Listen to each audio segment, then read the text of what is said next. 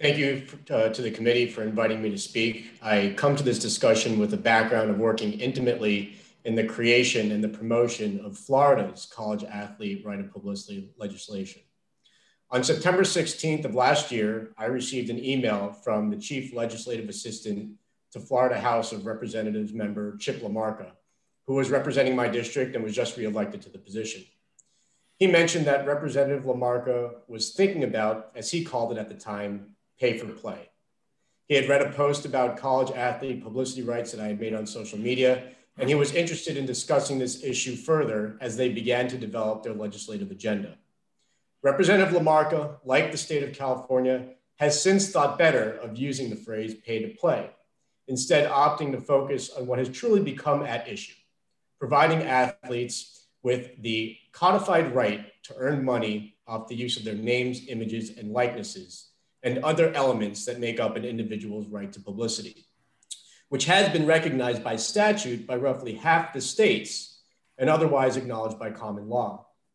Following up on Professor Kohler's credible commentary, it should be noted that there currently is no federal right of publicity law concerning college athletes or any other class of individuals even though it is a right that is generally recognized across the country.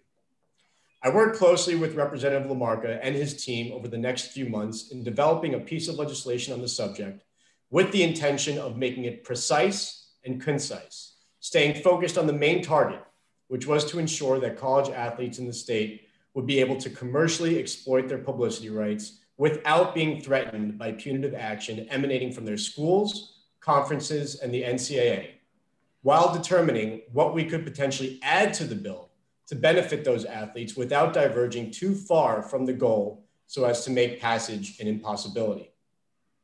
One of the first questions I was asked was why California chose 2023 as the implementation date in its legislation on the subject, and whether there was a really a need to wait four years to make a Florida law effective. I am probably to blame or thank for Florida pushing the envelope on this issue. I conducted a bit of diligence and determined that there was no justification for the large gap between passing the legislation and making it effective. And I suggested that a much smaller window was required for policy to be set and understood by stakeholders. The initial draft of the legislation included an effective date of July 1 of this year, 2020. That was ultimately changed to July 1, 2021, prior to being passed by the Florida House and Senate. The effort did, unfortunately, at one point become partisan. Ultimately, Representative LaMarca's bill was pushed forward with a companion piece of legislation in the Senate. There has been little activity on the subject since Florida Governor Ron DeSantis signed the legislation into law on June 12th of this year. As stated on the last uh, page of the legislation, the Board of Governors and the State Board of Education shall adopt regulations and rules to implement the law. My hope is that this is taken seriously and with ample time to spare prior to July 1, 2021, so that universities, athletes, and advisors are able to grasp the rules surrounding the newly advanced opportunities. I recently saw a draft of a regulation that I believe falls short of what is necessary. What it does state is that athletes may use their publicity rights to promote their athletically and non athletically related business activities, including products, camps, clinics, and personal appearances.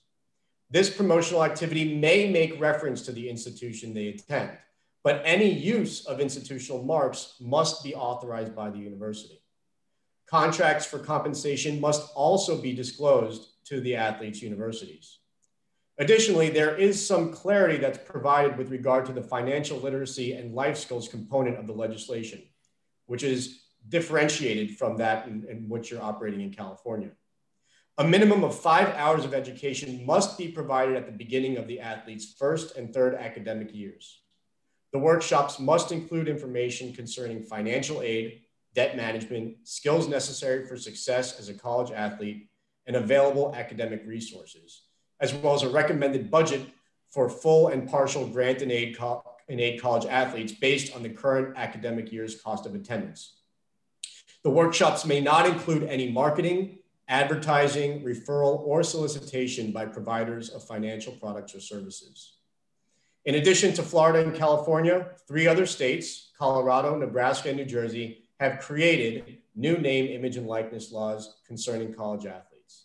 For all intents and purposes, California and Colorado, as well as Nebraska, have effective dates of 2023, and New Jersey's would not be effective until 2025. Now, these efforts will die in the event that a federal proposal with a preemption clause is passed in Congress and signed into law by the president. But it is fair to say that a national law would not have been possible without these states proactively passing their respective pieces of legislation on the subject matter. Assuming that there is no action by Congress in the near future, it is tough to tell whether a state like Florida would refuse to move forward with its own law on July 1, 2021, in the case that the NCAA actually made meaningful reforms by that date. Separately, I would note that the NAIA should be applauded for passing its own form of legislation, which I know was discussed earlier back in October, which appears to not conflict with the law that we have passed in the state of Florida. Thank you for your time. Thank you, sir.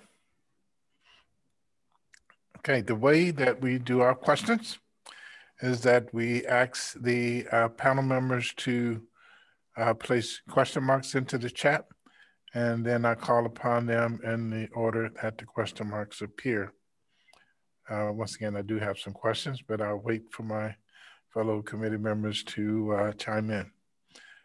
Do we have any questions from any of our other committee members?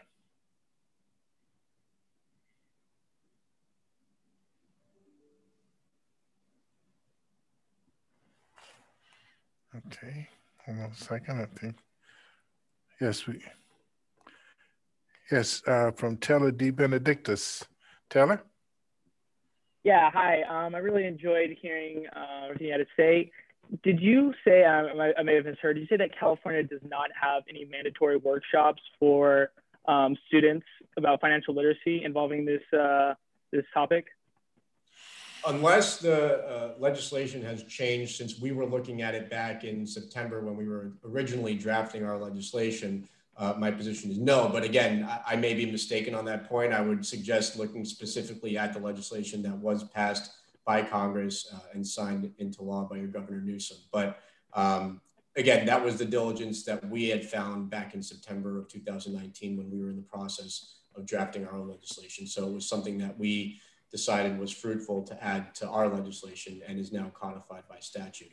And understand it's it's just a minimum requirement in our state. We strongly recommend that schools go above and beyond that, uh, but at a minimum five hours before the first uh, academic semester and then prior to the start of the third year. If the athlete actually still is in school, obviously that wouldn't apply for, let's say, a one and done athlete.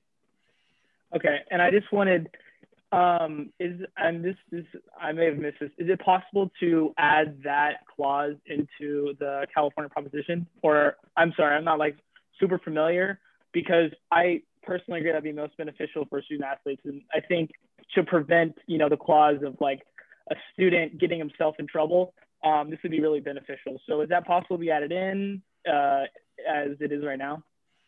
Yeah, so every piece of legislation, you know, in the legal profession, we say is a living document. Uh, there's never any prohibition on amending uh, not only bills that are being discussed, but also laws that have been signed by respective governors. So there's certainly the potential for making an amendment if, in fact, uh, that was not something that was added into the legislation in California.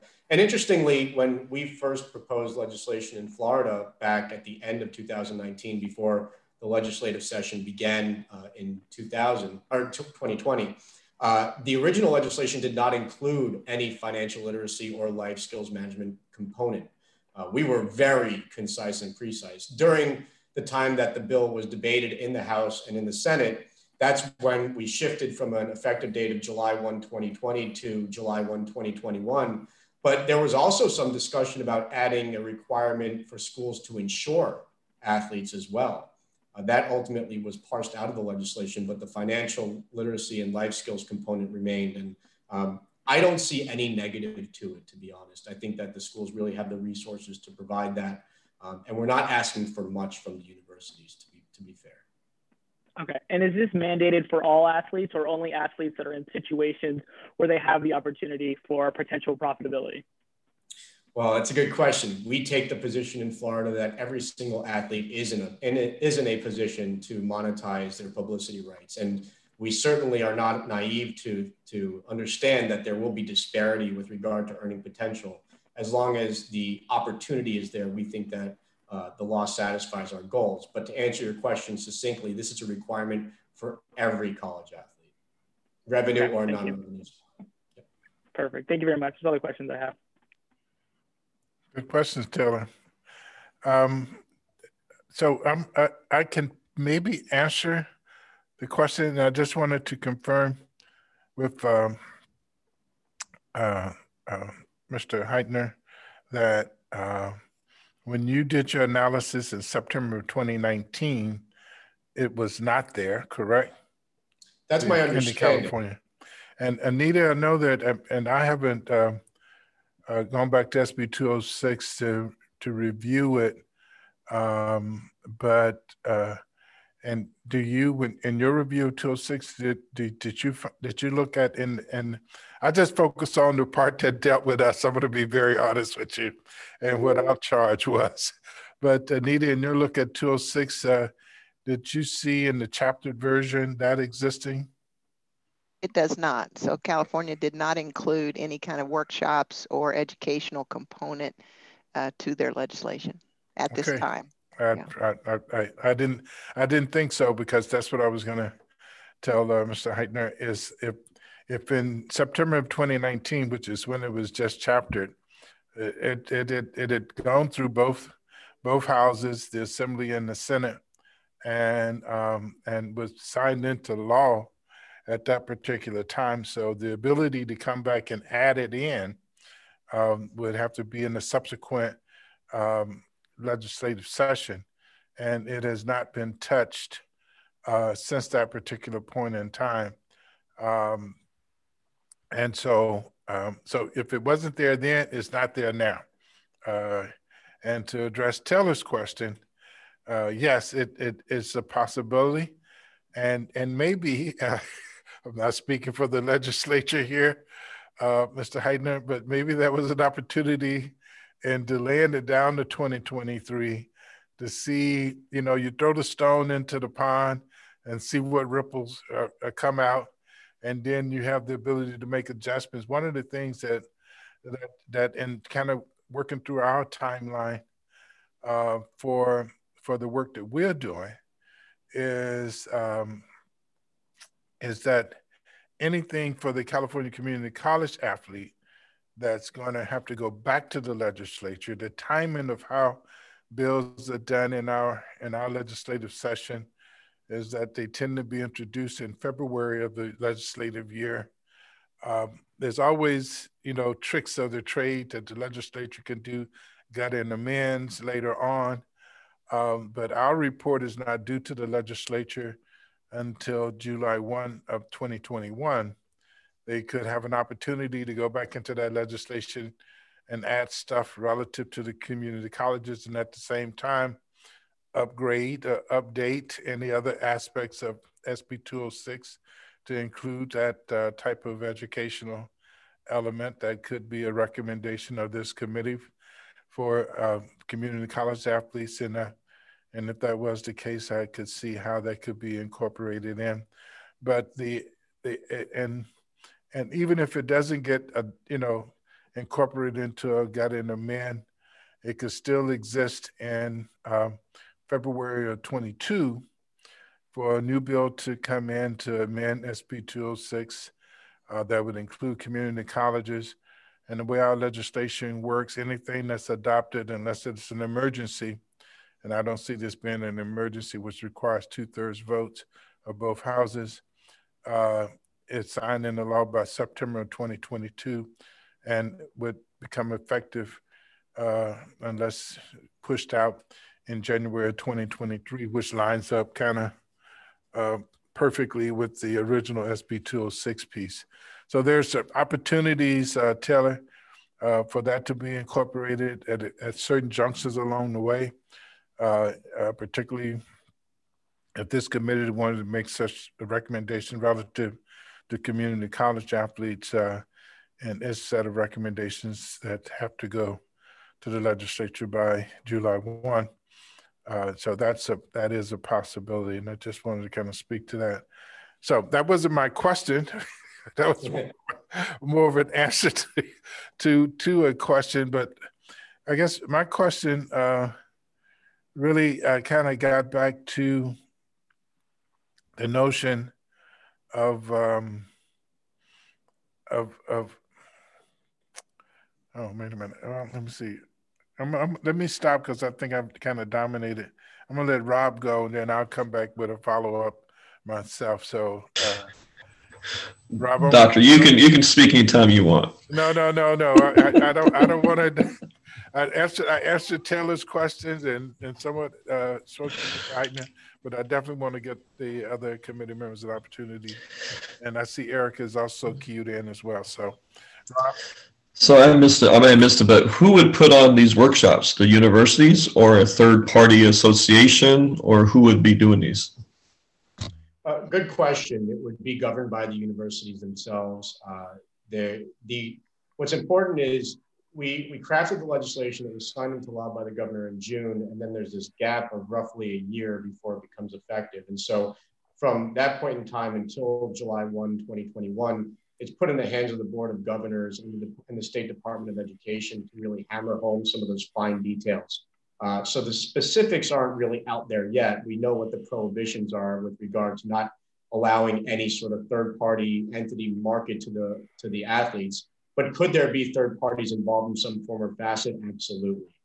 Ultimately, it will be in charge of the universities to ensure that they are in compliance with the statute. Thank you. Dr. Andrew Jonas. Uh, what I was going to offer is that many of our colleges have financial literacy workshops and classes already created. We often um, use them with our uh, College 101 or Introduction to College and other um, and other types of curriculum. So I think in terms of the community colleges, we might be in pretty good shape for uh, offering that. Um, I guess my thought or my question is even if it took a long time or a while to amend SB 206, one possibility would be to go through the regulatory route to the Board of Governors because they could actually provide guidelines from the Chancellor's office for student athletes uh, in as part of um, their regulatory rights as in as uh, the board of governors. So that would be my recommendation. If we thought um, getting some sort of uh, legislative change would take too long we could also if necessary advocate for it to be included in the budget act language for the 21-22 uh, budget there are oftentimes lots of unrelated things that wind up in that budget act. And so this might be an, a great opportunity for um, a little inclusion in that budget act. Right. It, it, uh, you're speaking uh, more to the trailer bill because the budget yeah, act is year, yeah yeah the budget the act bills. yeah budget act is year to year yeah the, trail, the trailer bill trails behind the budget act so that you can do Yes. Uh, education Sorry about coach. That. It's okay. No, no, no. Yeah.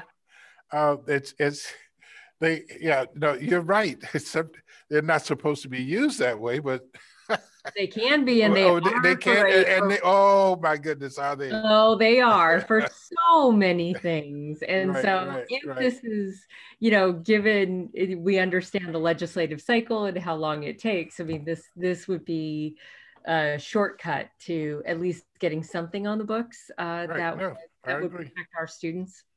So we we'll get a chance to debate that as a committee for sure, and uh, make and, and, kind of move some things forward. And and even as uh, uh, and probably uh, I haven't checked to see if Justin is in the in the in the group, but we have been shadowed by one of the governmental relations staff members, and Justin Selnick. So Justin, if you are there, let me just double check. Uh, see if my colleague is in. Uh, not today. He was there Friday on, on Tuesday, but uh, for sure that is something that we can be discussing inside the building as well. as we move, as, as we get ready for the 2021 legislative session. Anyway, um, thank you. Taylor has another question. Taylor. Hi, sorry, I, I disconnected. So if this was already answered or if this is something uh, very understanding within the legal process I don't understand, I apologize.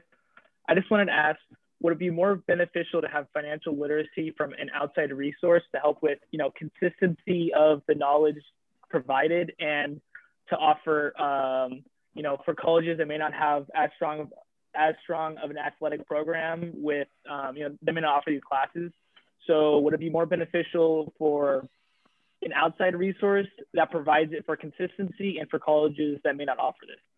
So that's my question. So I don't. And, and yeah, it is a good question, and, and I addressed it somewhat eh, to a different question earlier.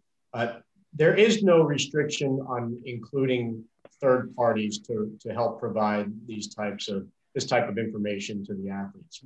The restriction is as follows: the, the statute says the workshop may not include any marketing, advertising, referral, or solicitation by providers of financial products or services.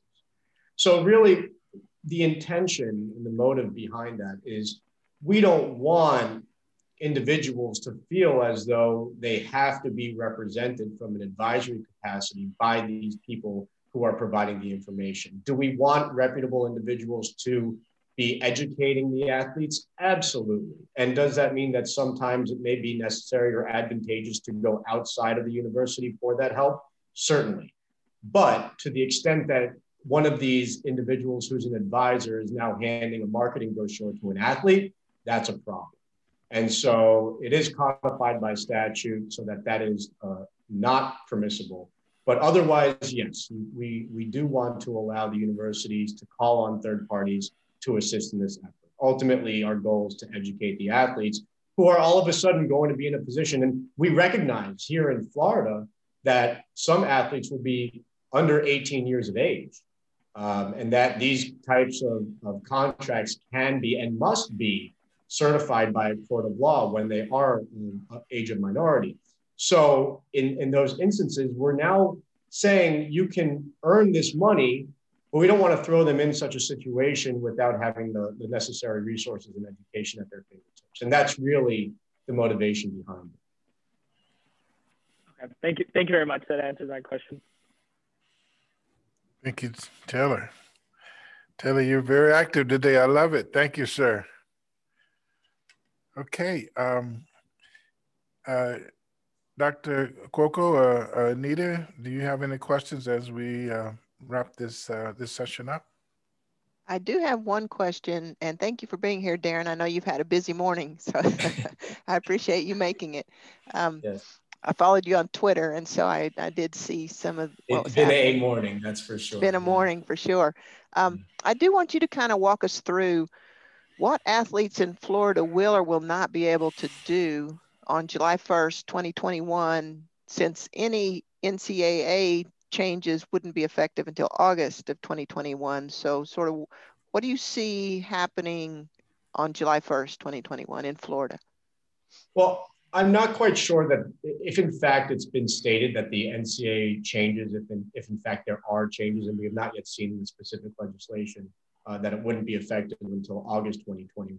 I can tell you that if that is true, there have been no conversations within the state to amend our effective date as of now. In fact, we have not even discussed uh, making our law null and void in the case that the NCAA changes its rule. We want to take a wait and see type of approach to determine what, in fact, the NCAA does. Just looking at the recommendations that the NCAA disseminated many months ago, uh, we were very underwhelmed by the suggestions, at least here in the state of Florida. We're concerned about the quote unquote guardrails, the restrictions on certain categories such as shoe and apparel deals, the uh, regulation of athlete agents by the NCAA. So there could be a situation where the NCAA changes its rules and yet we move forward with making our law effective in July 1, 2021. Uh, to the other part of your question, what will and will not be allowed for college athletes? So, right now, we're creating a free market where athletes will be able to enter into any type of arrangement with any type of company. But there's a caveat to that. And as I mentioned before, we built in a period of time for the Board of Governors and State Department of Education to create regulations.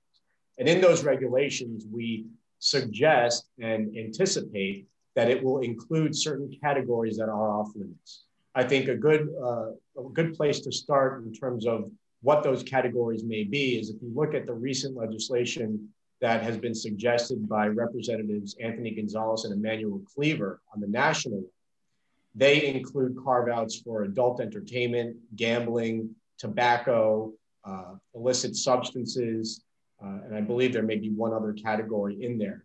It is possible and likely that we will include identical or similar categories and perhaps more that are off limits to athletes. But we also want to take consideration of the fact that if we're going to limit those athletes uh, and, and tell them that they are prohibited from certain categories of products or services, we really should be doing the same with the universities. So if we're going to take the position that athletes can't be involved with gambling associations or operators, should we also then be telling the universities that they can't as well?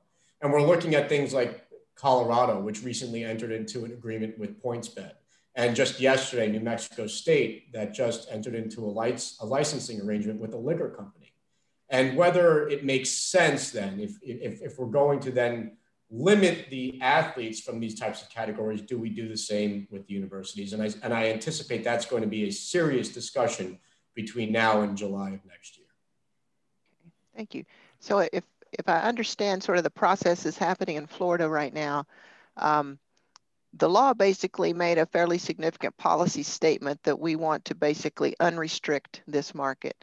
However, it does sound like that the Board of Education or the Board of Governors and the Department of Education in Florida are going to develop regulations that are going to still manage or impose some sort of limits in that marketplace at the state level in Florida that right now seem to to be somewhat similar to some of the the bipartisan federal proposals. Is that your understanding as well? That's absolutely accurate. The final page of the legislation does state uh, that the Board of Governors and the State Board of Education shall adopt regulations and rules respectively to implement this section. So it's a necessity. Okay, great. Thank you. Adam, did you have anything if we have time? Yeah, hi. Uh, just uh, one thing real quick, and thank you for the, the presentation, Darren. It was very informative and, much appreciated. Um, and um, uh, ironic that you brought up that New Mexico State whiskey thing. I was talking to Anita about that earlier, and yeah, I can't can't wait to try out the Pistol Pete six shooter whiskey there from New Mexico State. But my question for you, um, might be a fair question, might not be a fair question. I had just happened to read a news story uh, earlier this morning that talked about um, a couple individuals were opining that they did not think that federal uh, legislation on this NIL issue uh, would go into effect before Florida's laws went into effect. And um, one person commented that they think it is quite conceivable the NCAA might sue the state of Florida, uh, asking for injunction on grounds of competitive imbalance and effects on the NCAA's business model. Uh, I, I guess just any thoughts or reactions reactions to to that?